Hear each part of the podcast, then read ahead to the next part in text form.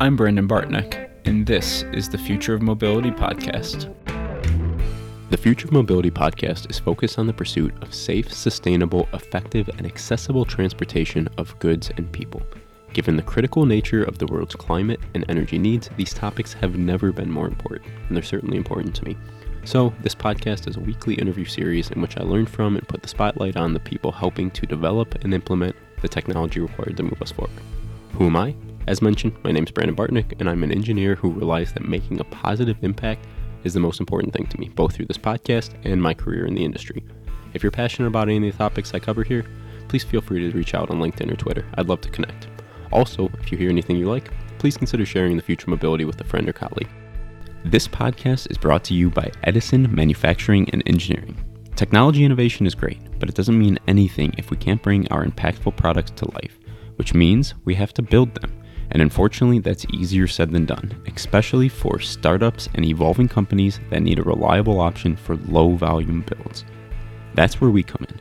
Edison is your turnkey manufacturing partner, specializing in build and assembly of highly complex products in annual volumes of 10 to tens of thousands, utilizing an agile and capital light approach. If you need a trusted manufacturing partner, then please visit us at edison-mfg.com or feel free to reach out to me directly at brandon.bartnick at edison-mfg.com or by visiting my LinkedIn page, Brandon Bartnick. Now to this week's episode. Today's guest is Reece Martin. Reece is the creator and host of RM Transit, a YouTube channel focused on transit infrastructure and development around the world. This is YouTube channel with over 180,000 subscribers and 27 million views, talking about transit, public transit projects, networks, technologies, and plans in a simplified and digestible format, as well as you know project dis- construction news, vehicle design, service planning, etc. So different angle this this week. We're talking one the technology for public transit for the most part, but then also you know Reece isn't directly in. I, I haven't talked to many people, if anyone, really, in from the angle that he's coming from as a content creator and really educator about these systems and uh, really f- fascinating discussion from my perspective. I think one, if you're interested at all in transit, definitely check out the channel. I'll link to it in the show notes here. You can he does a tremendous job of explaining various technologies in a, as he mentioned here, digestible, simplified way. Um, and really, really fun to get his thoughts on, you know, how, especially, so he's in Canada, reviews technologies all over the world, thinking about how what they have, what other countries have, what other cities I have is different, and some places better than what we have here in North America. So I'll leave it there for now. Please enjoy this conversation with Reece Martin.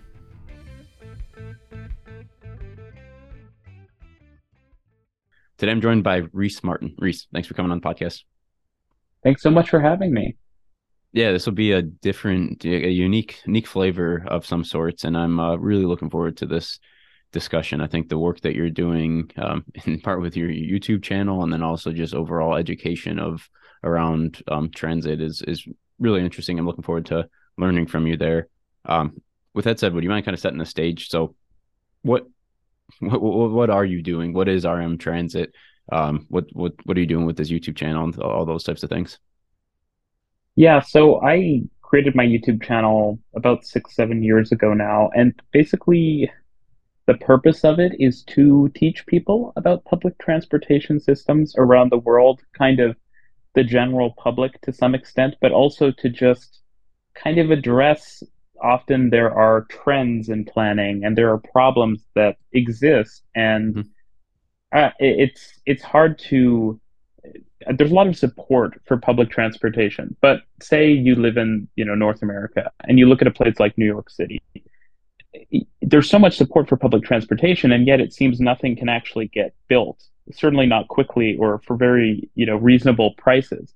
And mm-hmm. so there's a lot of there's a lot of issues like this where it's like we we want to build this stuff why can't we? And when we do why doesn't it work very well? And so i think a lot of the purpose of my channel is to kind of try to address those things and talk about you know why why these problems exist and how we can maybe solve them and has that has the angle and pers- like was that why you started in the first place and that's kind of still consistent or how, how has that kind of objective and purpose evolved over time as you've learned I don't know what you like and where there's there's interest and all those types of things. Um, I think I really started the channel just because I didn't think there was something that was talking about uh, public transportation in, in, the way I was interested in it. And so I just kind of felt like, well, might as well make that YouTube channel. It seems like something I would want to watch, and I'm sure other people would be interested in it. And it's kind of just evolved from there as I've, you know, as I've covered different topics and they've aroused different interest. I've just kind of uh, gone with the wind, and uh, yeah, just developed from there. Yeah, and for, for reference here, and there definitely will be a link in the show notes here, but it's RM Transit. It's the, the, the YouTube page, which I, I, think is, is well worth checking out. And there's a ton of educational videos and um, also yeah, entertaining videos at the same time. Um, so you mentioned a bit of this of kind of why why this is interesting, but like the, I mean, there's a lot of lot of interesting topics out there that require some type of education. Like, how did you get into public transit itself, and what why was why was and why is this an area that's interesting for you? So I I mean, in terms of getting into it, it was you know from the usual way I think a lot of people do, which is that I enjoyed uh, you know going around my city and other cities when I was traveling and. Mm-hmm uh, generally, when you're traveling, you don't have a car uh, with you unless you're maybe road tripping or something. But when you're traveling you know, internationally or far away from home, you don't have a car by default. And so you often end up getting around on the public transportation systems. And the question that arises is why are some places better than others? And why did they make the decisions they did? And the impressive engineering of it all. And I think that you know that kind of drove a lot of the of the interest in in covering this in greater detail. And then uh, at the same time the fact that i don't think that uh, it that public transportation gets very much attention despite the fact that especially you know in, in somewhere like the united states but also in canada and other parts of the world we spend a lot of money and we're doing a lot of projects. And so i think it sort of disproportionately doesn't get attention Mm-hmm. And I think that there's there's a big uh, opportunity there to talk more about it and to just try to uh, inform people because yeah, it's also super important for things like you know the climate crisis and uh, reducing GHG emissions. And if we don't understand it, how are we going to make this uh, a useful part of those efforts? Yeah, I think two two things I would say there. One, it's, it's interesting, kind of my I don't know. I've always, to some extent, been interested in transportation. I live, grew up in the Detroit area, and obviously, automotives everywhere around here. Um, but I didn't really have a passion for, I guess, care that much until I had a somewhat similar experience. You know, traveling, spending time, different time in a few Europe, European cities and such, and in, in particular, going to Amsterdam the first time, going around on a on a bike with my wife, like not that necessarily I always have a desire to, to bike everywhere, but at the same time, like that was the first experience I had where it was like, wow, this is noticeably different than what I've experienced elsewhere, and, and certainly what it's in my area or other North American cities. And like, I, I like this. There's tons of benefits there. I seem seem to be in like the, that question then of why why are things different? Why are things better? And like how how can we learn from this? And like how how can I make an impact here? Was was one of the things that sent me down this journey of trying to uh trying to have some type of positive impact impact in the space. And then just adding to what you you mentioned of like the importance of this public transit and topic. So like there's there's maybe a question right of the I mean, we were I mentioned before like my my background's in the vehicle development side for for the most part propulsion system and electronics and automation that type of stuff and the podcast is built around safe, sustainable, effective, accessible transportation. That's kind of the the tagline and the the objective I, I tend to use for this future mobility podcast. And at first, I thought that was all about technology development and developing more improved internal combustion engines and electrification and hydrogen solutions and autonomous and connected vehicles and all these robo taxis and all these types of cool things, which I, I still think there's something there and that's an important piece of the puzzle. But arguably the more important part of like where we are now like the the bigger challenge is okay how do you actually effectively implement these technologies and other less exciting less emerging technologies into a transportation ecosystem that actually serves its purpose of moving people around safely and effectively in a way that is also sustainable? So uh, that's i guess just a bit of content anything you would your add or any remarks there? Yeah, I just think that to some extent, um, North America, but I, I also I think it's important to kind of distinguish the U.S. in particular. Kind of did this great experiment with you know like let's build our cities and our, our nation around automobiles and around trucks and uh, and kind of moving away from the the way countries used to operate, which was heavily based on rail and uh, and pedestrianization and and and the like. And I think that obviously, uh, I I don't think there are no benefits to cars or trucks, etc. Because if that was the case, then they wouldn't exist in every other country in the world. I think what's what's interesting is that kind of this experiment happened, and lots of countries around the world, including you know the Netherlands and Amsterdam, built expressways, et cetera, et cetera. But still, all of the the major you know developed countries out there around the world have major public transport systems. Virtually all more developed than the United States, and so I think it's kind of just a case of the balance is off. And for most journeys and for most travel and transportation needs, rail and public transport and, and pedestrian and cycling options are best. But then there is there are cases where where car transport and automobility makes sense, and those those cases, you know, it makes sense to better uh, develop uh, private vehicles so that you they are more energy efficient and less polluting and the like. But uh, we still, I think, the challenge in the United States, especially, is figuring out how the rest of the world is able to uh, do transportation uh, in the context of the U.S. because it's a different country, and so yeah, a lot of complicated problems. Yeah, and the, the question too of how, from an idealistic perspective, would you develop a transportation ecosystem for a given city and application is a different question than, well, you have something here already, and what do you do now? like, how, how, do you evolve this this transportation mm. ecosystem in a way that makes things better in the future? And can, can you think of any any good examples of and feel free to pick a, a few here, but of like where there's been success, whether it's in North America or or otherwise in the world of like making meaningful improvements from something that you know was existing. Maybe it used to work at some point, maybe it never worked, but for whatever reason it wasn't serving its purpose, and then some actions were taken by the the city planners, the government, whatever, to to make a meaningful positive impact, and that actually worked. Can you think of any examples there? Yeah, I mean, I think that most of the great uh, cities for public transportation were less great in the past. And I mean, uh, that could start with a place like Amsterdam, where the city was much more car oriented in the past, and it it certainly went through a transition to become more cycling and public transport oriented.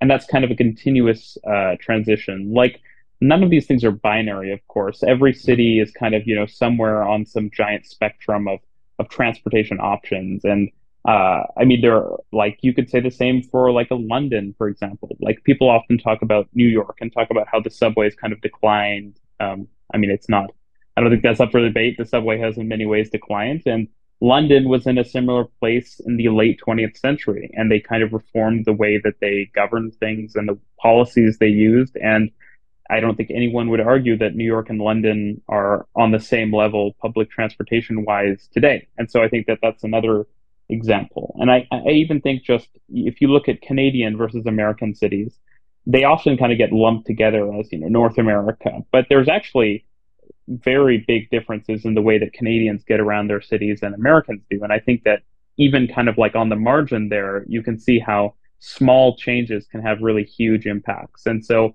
I think that there's not necessarily a single case that's that's going to be a useful model. It's more small things that can be implemented at the margin and that will slowly kind of push things in a better direction. Yeah, and that's one of the, and I, I doubt there's going to be a, a coherent question that emerges emerges from this, but this is this is one of the things I've struggled. So, like I mentioned, I, I have no background in in public transportation or city planning or, or whatever. Really, I mean, yeah, I've gotten to speak to a few really interesting people on on the podcast and, and otherwise to try to learn and understand what's going on here. But I, I don't I don't really understand the space. And one of the things that I tend to come back to is just how complex it is and how many different players there are and how many different solutions there are in a potential arsenal that can be deployed and how as you mentioned every situation is unique you have different starting points you have different geographies you have different ways in which cities have been set up and needs for people to move around and so then every solution thus needs to be unique to some extent how how have you made like is, is that a topic that still is un or is unsettling to you as, as well of like just how am how much ambiguity and uncertainty there is in in the space or or am I somehow making this more complicated than it needs to be in my own head?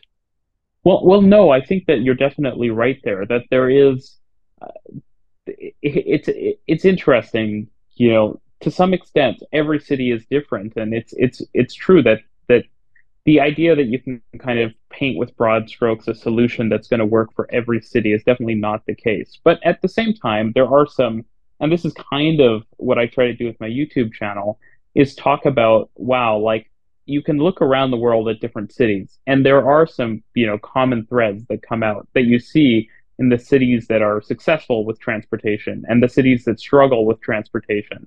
Mm-hmm. And I think that that's kind of that's kind of where we need to look. It's so while you can't paint uh, a picture for like a whole city that that's going to be similar to another you can look and say hey like this this particular transportation problem this exists in other places how could what are some potential ways we could solve this problem and so i think that uh, you know cities while they are all unique they tend to be comprised of similar components that tend to exist in other places and so if we look at those, we can start to start to break down the transportation problem and the planning problem and and come up with some ideas and solutions.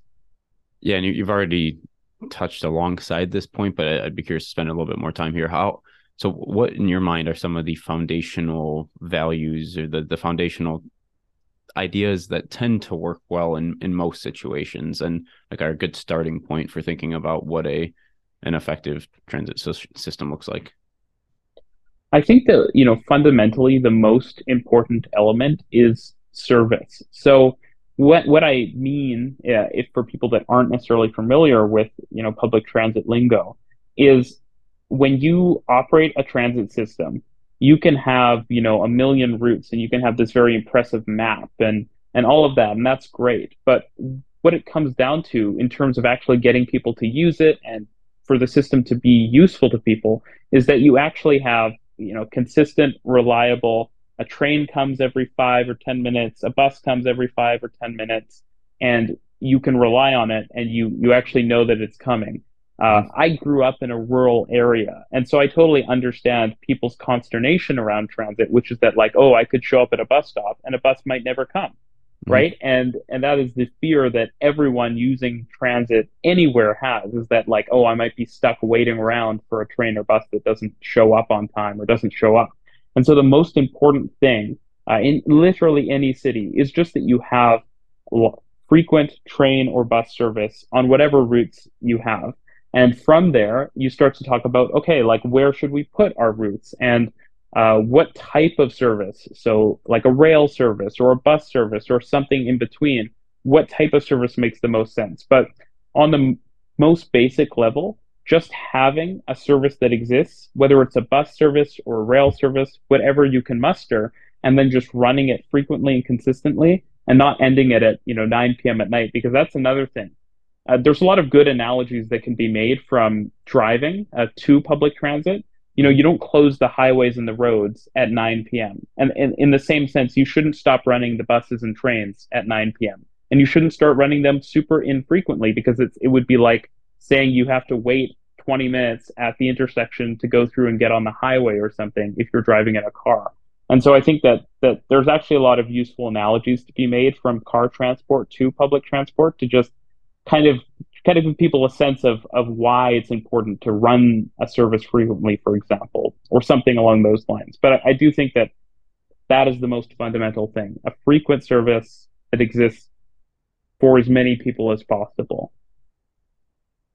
And how how do you think about what six? And this is it's tough because we're speaking in generalities here, but like generally speaking, how, how do you think about what good is, right? So when you're looking at a given solution that's put in place, a given type of, of transit, like is it working? And uh, there's obvious or like there's some KPIs that are easy to measure. Whether that means they're actually the best KPIs to to track is maybe a different question. But like, how how in your mind do you do you tend to think about? Well, this is good, this is bad. Like, how, here's how we define whether X is working. Yeah, so I think that that one of the most important metrics is just ridership. So how many people are using a system on a daily basis? And you know, that metric alone gets you really far because obviously if no one's using the system, something's wrong.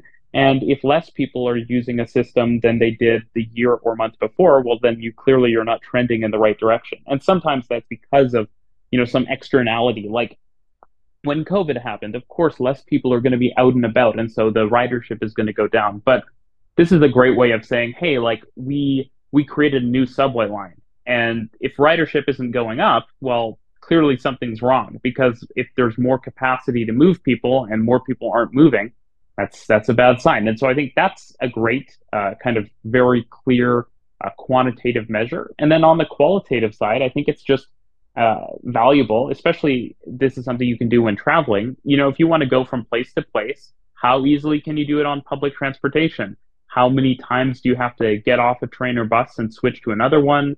How fast is it? Are you constantly sitting around? Um, how easy is it to actually figure out how to get from one place to another? And so I think that's a the really important qualitative metric that sort of just explains convenience. Like, is it easy to do uh, what you need to do to travel where you need to travel uh, using public transportation. And of course, uh, not every journey is going to be as easy, but clearly the main journeys should be easy. So going from, say, a suburban area to the central business district where most people are living uh, to where most people are working, that should be uh, pretty easy. And if it's not, well, clearly something's breaking down there. And so I think that kind of just traveling around a city and seeing how easy it is to use the system and how many headaches you have to put up with is a great way to kind of get a sense for how well the system is working. And do you have do you have any insights into and this is along the lines of what we're talking about here, but like trying to do like a meaningful gap analysis in a in a given city, right? So like you you try to figure out okay, what is the next step or the next thing that we should be investing in. You mentioned, yeah, train to bus somewhere in there, having a reliable service that's convenient. That's something that is is important. What's what's kind of a good way to figure out? Okay, do we have that? And then also, if not, like what's the right? Because and I'm sure my, my vocabulary here is not very precise, but like you mentioned a train to bus and somewhere like there's a ton of different flavors of what this thing could look like, right? Of a of some type of a, metro or something like that. So how do you figure out like where where is the gap and then what's the right solution to actually put in place to close that gap? Yeah, so I think there's there's a ton of different potential metrics you can use. Um, some are kind of about you know maintenance of an existing system, and then some are about growth. So if you're talking about you know maintaining a system and you have a, a system today and you want to make sure that it's it's operating really well, then you look at things like uh, where are buses delayed, for example. So if you've got 20 bus routes, you look at the places where buses are traveling the slowest, and that's where you say, okay, maybe we need to put bus lanes in. Maybe we need to do something more extreme and put in a, a dedicated right of way just for buses so they can speed up in this area. So looking at places where the network is is is slow or where it's unreliable and then focusing efforts there is a great way to kind of improve the reliability and quality of the network in terms of actually building out a network and uh, figuring out where you need to make investment, I think it's uh, this is a difficult question, right? And there's not mm-hmm. a obviously this is what makes I think public transportation so complex is that there are all these political and social factors that need to be considered. But there, you know, from a basic standpoint, and I think often the best transport systems are sort of planned in a sort of mathematical and geometric way, which is that if you have a, a network of, let's say, just bus routes, you're a small city and you're growing, the best way to kind of invest is to say, hey, what's the busiest route? That's the first route we upgrade to something more. So we we build a subway line on that route, and we should keep running the buses, but with the acknowledgement that the buses are kind of providing a more local service, something that's more about stopping on every you know every street and kind of giving you this fine-grained access well that subway is providing a faster uh, mode of transport across a longer distance and combined you're adding more capacity because now you've got not just buses but you also have rail service. And so you've you've provided more capacity on a corridor with high demand and you sort of just iterate on this. So okay you've got one rail line. You you wait 5 years you probably need to get your funding together et cetera. And then you say hey what's the what's the next busiest corridor or where is the congestion the worst? And that's where you invest in next. And just doing that you tend to build out a pretty good network uh, based on the geometry of the city and where the demand for travel is et cetera. Uh, and so I think that the cities that are most successful uh, transportation wise are the ones that have just kind of followed a pretty rudimentary pattern there and had they've invested in the right places and they've just kind of iterated on that over time and built up layers and layers of transportation that makes travel more and more convenient as you give people more options. Yeah, that's that's an interesting way of, of, of framing it of this iterative decision making, and I mean that's generally a good good approach for most complex things with a lot of uncertainty. Uh, how, I guess the the two things that come to my mind is one, how do you how do you do this in a way that because I mean eventually you're going to hit a spot where potentially a, significant capital expenditure is going to be required to go from one step to the next.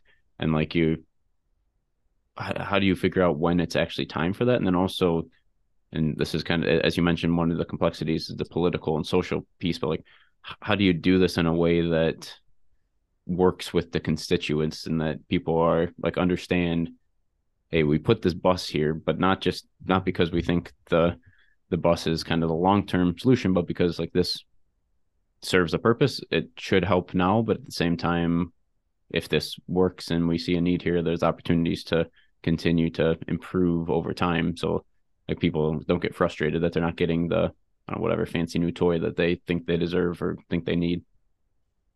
Yeah, I mean, like you've kind of just put it perfectly there. It's it's just about I think com- with the public, uh, it's just about sort of communicating to them that like this is this is why we make this decision, and yeah, if if it's successful, then we we kind of we work our way further along uh, this iterative process. And w- with regard to when you get up to these these big challenges where you need to make a big decision, um, I think the best tool that really exists is just the cost benefit analysis, right? And I think that's a, really interesting uh, tool that exists, and it's obviously one that exists much more broadly than just transit or transportation problems, but it works really well for them. So you just say, hey, like we want to build this new subway line. Um, here's what we think it's going to cost. Um, what is the cost of all of the congestion that exists today? Um, what is the cost of you know running way more buses than we would need to if we had this new subway line? What is the social cost of, for example, uh, more air pollution? Because when you build a subway line, you reduce that, and that actually has a real cost on things like people's health care and uh, on society. And so you build out these costs, and when it when it comes out that building the project is uh, less expensive than the externalities, that's a really good time to build it. And there's no perfect science to this because, of course, uh, if you if you wait, you often have to pay more because cities become more developed and it becomes more expensive to build projects. And at mm-hmm. the same time, you don't always have the ability to predict all of the potential benefits of a project. So, a great example I like to use is in New York City, where you know, they built the subway network out mostly in the early 20th century. So getting on 100 years ago now. And it's still the case that there are neighborhoods in New York, like, say, Williamsburg or something, that have become super popular and fashionable in the last couple decades. And so they've had subway lines for, you know, almost 100 years. And they've mostly not been super busy. And then suddenly they become super busy. And it's like, well, no one could have predicted 100 years ago that these neighborhoods would have become super popular. But because that infrastructure existed, they're very able, you know, they're very able to become popular. And so when you when you build this infrastructure, you're opening up a lot of opportunity for the long term that, for example, you don't really get with roads because with roads, the capacity, like the scalability of them, is just not nearly as large as with transit. So transit has that huge scalability. And at the same time, because transit is a big investment, it tends to be one that that lasts a lot longer. Road roads last, but you have to do major, major rebuilds of them on a fairly regular basis. Whereas with you know subways, for example, you could you have subway lines in London and, and New York and Paris that have been there for hundred years, and for the most part, they're as they were hundred years ago. They've been upgraded and the like, but these are infrastructure solutions that last for the long term, and so it, it is very hard to predict what might happen in the future, right? So it's yep. a complicated process, but but there are some tools that exist. Can so thinking about something like specifically a, a, subway, like I think of Detroit, where the the Detroit area where I live, and like the the idea of us now at this point installing a subway system seems kind of unfathomable in complexity and, and cost and everything. And I, would be curious, eh, have you do you know of any examples of developed cities that have retroactively made some type of a significant change in their transit infrastructure that has worked out well? Yeah, so I'm actually working on a video right now on on uh, on Bangkok, and I think it's actually really interesting to compare. And I think it, it it's an important perspective for people to gain. A lot of cities in Southeast Asia, so um, the the probably most famous is like Singapore, but Singapore is maybe not a great example because they did develop a, a rail system pretty early. But mm-hmm. cities like Bangkok and Jakarta, and these these cities are massive now. Like Bangkok has 15 million people. It's actually super developed. You know, they have uh, more high rises than probably most cities in North America.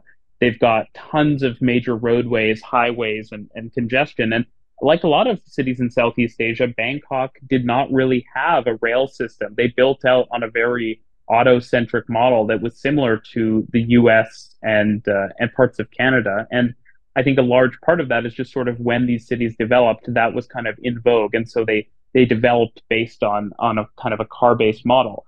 And now, though, Bangkok is is building a huge metro system, and at, at the moment, Bangkok has like six or seven metro lines, right? Like subway lines. Um, and they're building a lot more. And pretty soon, uh, Bangkok is going to have a bigger rail system than any city in the U.S. besides Washington D.C. And you know, Thailand is a country that is definitely growing significantly economically, but it's not a country that's rich in the way the United States is. So I think it sort of lends perspective that if a city like Detroit really wanted to change and and you know become more transit oriented, it's it's possible. Like like this has been done and the solutions are out there. Um, but they're probably not in the United States right now. And I think that's a big reason why so many projects have so many problems. Is it's a very insular industry, transportation. Um, and so, yeah, that's what I would say. I think it's possible, but um, it requires looking internationally. Yeah, thanks. That's that's that's interesting. I, I I'm looking forward to to that video because I, I, I don't know uh, other than what you said here much about Bangkok's uh, public transportation. So yeah, it's that is cu- interesting. I'd be curious to I don't know there maybe let's pick a couple other cities. Like can can you highlight in your mind cities that uh, around the world that like when you think of world class public transit, uh, what what what comes to mind? Um, and it could be something that just people did things well from the start, or if these big innovations like you're you're talking about here. But I'd just be curious, kind of overall, this question of when you think, yeah, world class. What do you, what do you think of? Well, I think I think cities like Paris, Stockholm, London, Berlin in Europe, and then in in Asia, probably like Tokyo, Hong Kong, Singapore is really good as well. Um, in in the Americas, I actually think Vancouver is a really good example to look at. I think in the U.S., Seattle is doing a lot of stuff uh, pretty well.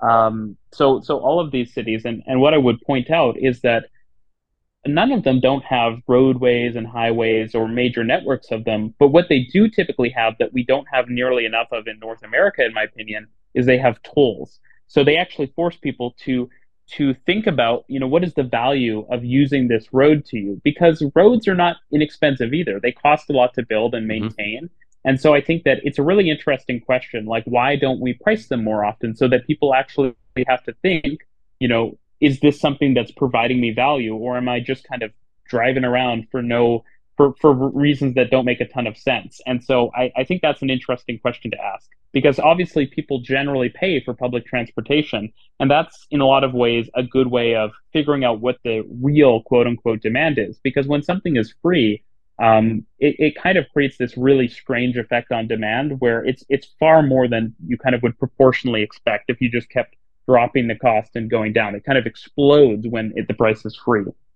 Yeah, and that's such an interesting kind of even framing, right? Because I mean, private use vehicles are very far from free, but yeah. we've we've compartmentalized those costs that you know mm-hmm. there's a, a fixed cost base that we just accept kind of intuitively of hey here's a car payment or a lease or whatever here's insurance costs here's maintenance costs fuels fuel all that type of stuff which for for many people is a huge expense but then mm-hmm. the marginal but that's compartmentalized in a certain area and then the marginal cost of using a roadway is essentially free as as you mentioned so like there's for whatever reason this psychological problem that yeah adding a, a cost of a toll which makes a ton of sense and also in the big picture of what you're actually spending on the private use vehicle is is very small tends to get all this emotional backlash because of the way people have compartmentalized this stuff yeah, and I think the interesting question about it too is is that like all roads do not have equal value and they don't have equal cost to maintain. So like your your suburban road that goes up to your house has very different value than a highway that kind of cuts across a city. Um, right, like the highway is high cost to maintain, the real estate is expensive, and the value is hypothetically very large, especially for business, for example. And so, like having a cost, like it really helps hopefully to prioritize the most important traffic because if you're willing to pay more like say for example an 18 wheeler carrying a bunch of um, i don't know uh, tvs or something like that's obviously very high value transportation versus someone wants to go to like the mall or something and they could go a different way but they're driving straight through the middle of the city because there's no cost to it. Um, it's it's interesting like you don't have a very functional market almost. And how, how do you within this context, one thing that comes to to mind is the, the challenge of accessibility then as well, right? Of like this this idea that by putting some type of a, a, an additional cost on these resources, which as you mentioned are, are valuable, um, that we somehow exclude individuals. Maybe that's a, a, challenge for them to pay, whereas it's just yeah a, a minor inconvenience for individuals who who don't have as much of a concern paying that that marginal cost and yeah, I, I, mean, like, go ahead. No, no, yeah, I think that's that's obviously a critical uh, thing to to ask, and and in that case, I think we have tons of different potential solutions, uh, and this applies for road pricing or for transit, right? So you can do things based on income, like the government already has everyone's income, so so it's not a huge stretch to think that you can have variable pricing based on income, or at mm-hmm. least, for example, if people are say below the poverty line or they're um, they're of a certain income level, they can have reduced prices, right? So that helps to balance things out and not make it so that hey, it's a pay to play system where um, people who can afford to can just get around very easily, and people who can't have to take more um, you know, circuitous routes and stuff, which is really terrible and bad for society, obviously, for a lot of reasons. Um, I think that one reason that this becomes less of an issue with public transportation is compared to roads, there's a lot less kind of variable cost with public transportation. So as more people use the system, it, it doesn't t- tend to get that much more expensive because you're kind of already running the trains if you're running things right. And so one additional person on the train has very little cost. Whereas with roads, there is a high variable cost because more people driving on the road wears the road out a lot faster. And so I think that's an interesting problem. And I think it's part of why public transportation systems can be more affordable because uh, the costs are kind of are kind of more upfront and they're mm-hmm. also mm-hmm. just more efficient cost wise in terms of number of people you can transport, like in terms of space, et cetera uh, public transportation has that benefit. And so, for, I think from a cost effectiveness basis, it's a lot easier to charge everyone an affordable price for public transportation than for roads. Yeah, uh, uh, that makes sense. maybe diverging a little bit, I'd be curious. So you, you do these deep dives, as you mentioned, with Bangkok and, and many others of like under explaining how whether it's a metro system or just public transportation in, in general is working in these different areas. Can, can you talk through kind of what what that process looks for like for you and how you actually get deep into this and understand how something works?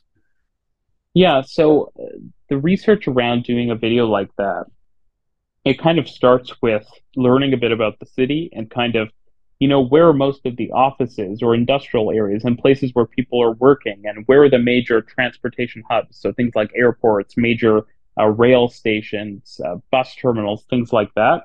Um, starting with that, because I think it's important to consider you can have this really impressive uh, map, but if it doesn't mm-hmm. actually go to the places where people are traveling, like what is the what is the value? And so it starts with that, and it kind of moves through looking at the structure of the network, where where do they run different transportation lines, and how do they design them? What kind of uh, technology do they use, and, and different uh, strategies? Because there's so much diversity. Like some cities uh, build subway systems that are almost entirely underground. And I brought up Bangkok, obviously, and it's interesting to look at a city like Bangkok or a lot of cities that have built uh, rail systems more recently, and a lot of it is actually above ground, sort of like in a place like Chicago. But technology has come so far that you know you don't have these big metal rattling things over your streets. Like uh, it's got a lot better, and so it's it's a lot of these cross comparisons of of history and looking at what what do different cities do differently from one another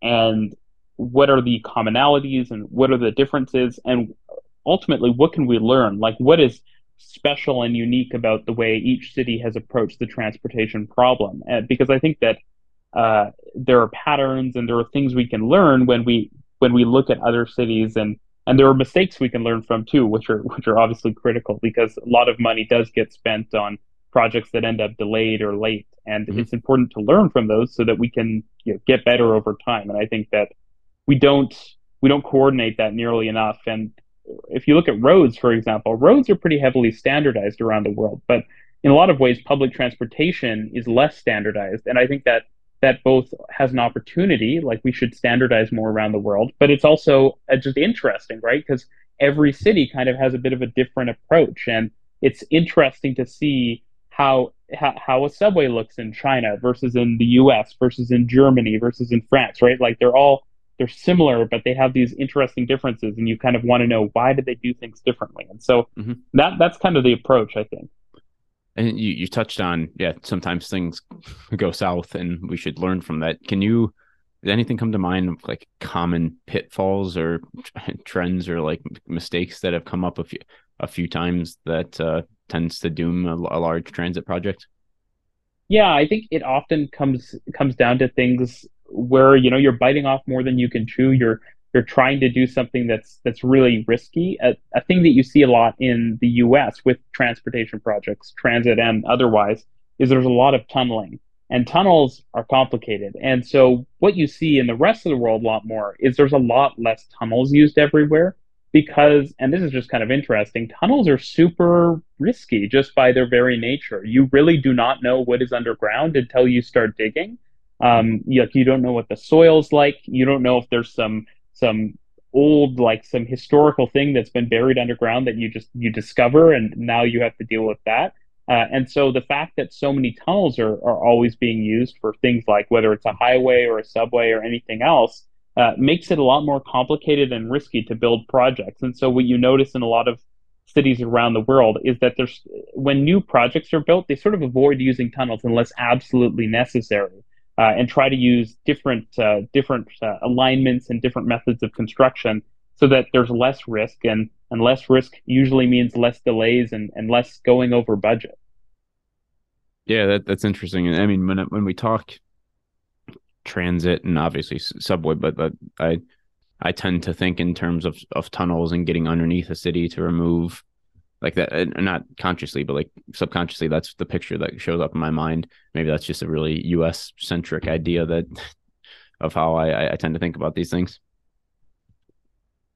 yeah you're really moving you're just you're allowing uh, you're allowing you're just kind of using an extra dimension to put transportation on a different layer.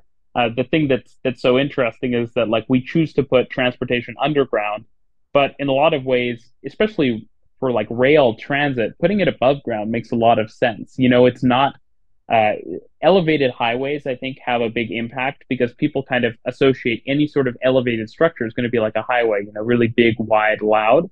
But yeah. rail is just so different from a highway that you see a lot of cities will will do elevated rail now um, put it above the street. It's not loud and it's quieter than a truck going by and it, it doesn't take up as much space and also just means you can build stuff way faster. And so you see these cities in places like china and and other places in asia in particular and they've just built out massive systems in in only like a, a couple decades. And a lot of that is because they they've been doing it in a smarter way. And so i think we often we wonder why uh, projects in, in North America and the US in particular struggle, but we're just working so much harder to get the same result. And so using different methods would be smart. Yeah, no, so I, I, think I think two more things I wanted to get your thoughts on. So one, we talked about your process for investigating a specific metro system and writing kind of one of the, you're coming up with one of these deep dive videos. I, would be curious from just an, an overall educational perspective resource. So obviously, someone who should who wants to learn about this type of stuff, your YouTube channel is a tremendous resource, which I I recommend. Out, outside of that, can you think of anything, whether it's exactly in this space or even personally or or elsewhere, like specific resources that have had a big impact on you? It could be a book or books. It could be something else. Anything come to mind there? Yeah, so that's that's always that's like the key question, right? Where is the best where's the best resource? And I honestly, I think one of my favorite tools for learning about cities and transportation is just Google Maps. Just going and looking at maps and I mean, Google Maps obviously you can't see underground, so that that can be a struggle sometimes. But they do have their trans uh, transit layer. Mm-hmm. But just going and looking at at how things are in, in different places, I think it's such an underappreciated tool for all kinds of things related to transportation. Like you want to learn about how a logistics network works, or you want to learn about um, yeah, like how do they build uh, a piece of infrastructure? You can just look generally on Google Maps and say, hey, like this looks very similar to how they would do it in this country, and wow, there's there's more similarities than uh, than you might expect. And so I think honestly, for me, just years and years of scrolling around Google Maps and Street View and looking at infrastructure and uh, and different cities that way, it's the most powerful resource I can imagine. Have you have you found a big game like the the places where you're actually able to visit in in per- person does that provide a lot of benefit for you or really because yeah so i should say i should say that that's the best way of course but but um but obviously a high cost solution yeah. but visiting is yeah definitely the best way by far and i think that when you visit it's important to actually kind of get out and around and not just um you know not just not only just not going to tourism areas but also just kind of riding around a bit randomly and just going to different neighborhoods and seeing what they look like and observing. And and I think it's uh, so much energy goes into engineering our transportation systems and designing them. And yet people don't really pay much attention right? It's a tool. It's kind of heads down. We got to get to work or we need to get to the to the store or something. And people don't pay a lot of attention to it. Mm-hmm. but it can be great to just go around a city and just kind of stop and look around and see how are things designed and what's working and what isn't working. And i think that that kind of passive observation most people don't do it because they're not they're not really interested in how it works. They just want to have it work and get get to work. Um, but uh, but yeah just kind of observing the transportation system in the city is is really powerful. And i don't think enough people do it in the transportation industry. Yeah. Well maybe the, the last topic i'd be and this is potentially a big topic so take it wherever you want but like how do you think about the role of emerging technology? So I mentioned, I mean, you could look at different flavors of autonomous stuff, whether it's robo taxis or um, know, electric last mile delivery and logistic or uh, autonomous last mile delivery and, and stuff, logistics, um, electrification, shared mobility, shared use stuff, micro mobility. There's a lot of different technologies that have come up in the last decade or so and have waxed and waned in popularity and effectiveness and stuff. But like, how, how do you think of the role of these types of technologies? And you can speak generally or take a specific one um, within kind of a, a greater transportation transportation ecosystem? Yeah, so that's such an interesting question, and I think that I, I'm sort of of the belief that there are a few transformational transportation technologies that exist, and I don't think that we really have discovered another one. I think that things like, for example, electrification. Well, electrification is is ex- very important, and honestly, a critical thing because there are always going to be private vehicles and uh, and and even buses and delivery trucks and and all of this is always going to exist in our cities and so electrifying these vehicles making them safer with you know advanced technology things like that that's critical. And i think that it's only a good thing that that's happening. Same with micro mobility like i think this is almost a rephrasing of stuff that's already existed. Like cycling has always existed right? But mm-hmm. micro mobility is sort of taking it and giving it more power, you know, e-bikes and uh, electric scooters and just giving people more options is powerful. I would say that broadly, transportation is always going to be a geometric problem. And the biggest struggle we have is that cities, typically where most transportation is happening, are congested, tight spaces. And so I think that the issue is always going to come down to you have limited space. How do you allocate your resources? And so while I don't think that these technologies change the the fundamentals of like you know you need a big public transportation system, what I do think they they do is they enable things that might not otherwise be possible. So you can imagine things like autonomous vehicles. While I don't think it makes sense for everyone to be going to work in an autonomous vehicle, I do think that that can provide a solution to say getting to your neighborhood rail station or something like I don't think that it obviates the need for mass transit, but it me but it you know gives us another option to kind of combine and make trips that wouldn't be possible or trips that would have been more difficult previously. It makes them easier, and so I think these these technologies are complementary rather than than in contradiction with one another. And I think they they have a huge potential to help improve our transportation systems. But mm-hmm. especially in places that don't have big public transit systems, they're not going to replace the need for them. Like I do see cities talking about, you know, we shouldn't invest in transit because uh, autonomous vehicles are around the corner. And well, autonomous vehicles will probably be less uh, space inefficient uh, compared to current vehicles that that you know require to be need to be parked a lot of the time and need to have these wide safety margins around them. Ultimately, cars are still space inefficient compared to transit, right? So it's you they're going to be part of the solution, but they're not going to replace the need for more traditional transportation options is what I would say. Yeah, and maybe a couple quick things there. So, so I mean, one, it there's a lot of work to be done to intentionally show how these things are deployed, but there there certainly is a case that uh, more automated vehicles could make more congestion depending on how they are deployed and if it's more single use people driving around or if you make more trips or if you have more kind of empty vehicles driving around waiting for for people so there's there's certainly pitfalls that could could come in the future. And also just generally this idea of multimodal transportation and thinking of this as a complex system as opposed to one solution tends to be a really important topic. And I, I think like I mean Amsterdam in particular I think I, as an example I think of like the biking infrastructure is great but at the same time it's heavily empowered by the fact that there's a pretty good train system there as well, which allows you to take a bike to the train station and go to the next city and not need a personal use vehicle for there. Just like the the train system works because you can bike and you can park at the train station and actually like so like these things when incorporate and that's just one example of there's a, lot of different flavors here but like these things when incorporated intelligently and working together there's a, a network effect that can be much more powerful than just thinking of any one technology in isolation.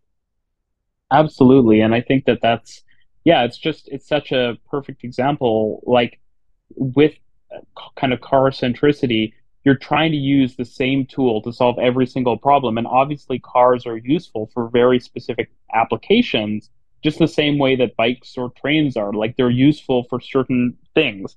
And trying to use the same tool for every problem is just wildly inefficient. And so i think that yeah it's about it's about optimizing the transportation system. And it's like not like amsterdam doesn't have cars but there are people who are for example they they need to go to areas that aren't well served by public transportation or they they need to make deliveries. Like it's it's about kind of finding the niche for each transportation option and then trying to prioritize it within that niche.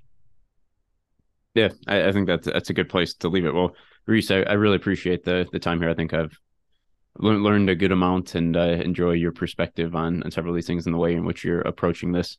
So yeah, thank thank you. I, I really appreciate you joining and uh, wish you the best of luck. Yeah, thanks for having me on, Brandon, and uh, look forward to talking again at some point. Cool. Thanks. Well, there you have it. Hope you enjoyed that conversation with Reece Martin. So, what stands out? One, the importance of these topics, right? So, touch on it in this episode, touch on it pretty often, but one of my core beliefs that I've come to through the development of this podcast is it's not just the development of new technologies that is going to save us and create safer, more effective, more accessible, and more sustainable transportation. We need to effectively implement these technologies. How do you do that? It's not simple at all. It's very complicated in many situations, in part because every city, every situation is different. And that's where I've, I really enjoy Reece seems to appreciate that. He does a great job cutting through the complexity and getting to foundational values of yes, things are different in a lot of places, in a lot of ways. You need to customize things, but at the same time, here are the foundation foundational principles that are applicable across the board. I really enjoyed that way that he breaks it down, the way that he approaches it, the educational piece. He's uh, yeah, does a nice job, especially on his videos, kind of pushing the envelope a little bit and being being edgy, but definitely a smart guy here who understands what's going into this stuff. So, as I mentioned in the beginning, definitely if you're interested, check out the YouTube videos. Um, fun, fun stuff here. Also, if you like this episode, I have another recommendation for you. Check out the City Age podcast, hosted by Alon Markovich and Anna Stafford. If you're in the business of city building in the public or private sector, this show could be for you. So, what do they cover? So, whereas the Future Mobility podcast, I'm focused on transportation in various forms, including the city transit as a piece of that. They focus at the City Age podcast on the city with mobility as one piece of that, but they also get wider than that. So they interview public officials and business executives in engineering, transportation, real estate, finance, and more, focused on how their guests are helping to build a more prosperous, green, and equitable future. So again, you like this episode, you like this podcast, the approach I take here with Future Mobility, I really think you'd enjoy it. I enjoy the City Age podcast. I think you will too. So check it out. I'll leave it there for now. Thanks again for listening to the episode with Reece Martin. Check out the City Age podcast. As always, more to come next week. Thank you for listening to the Future of Mobility podcast brought to you by Edison Manufacturing and Engineering. If you have a need for a trusted manufacturing partner for low volumes of highly complex products, then please visit us at edison-mfg.com or feel free to shoot me a note directly at brandon.bartneck at edison-mfg.com or visit my LinkedIn page, Brandon Bartneck. Edison specializes in build and assembly of highly complex products in annual volumes of 10 to tens of thousands, utilizing an agile and capital light approach. If you're making an impact in the mobility space, we'd love to help. Until next time, thank you for listening to the Future of Mobility podcast.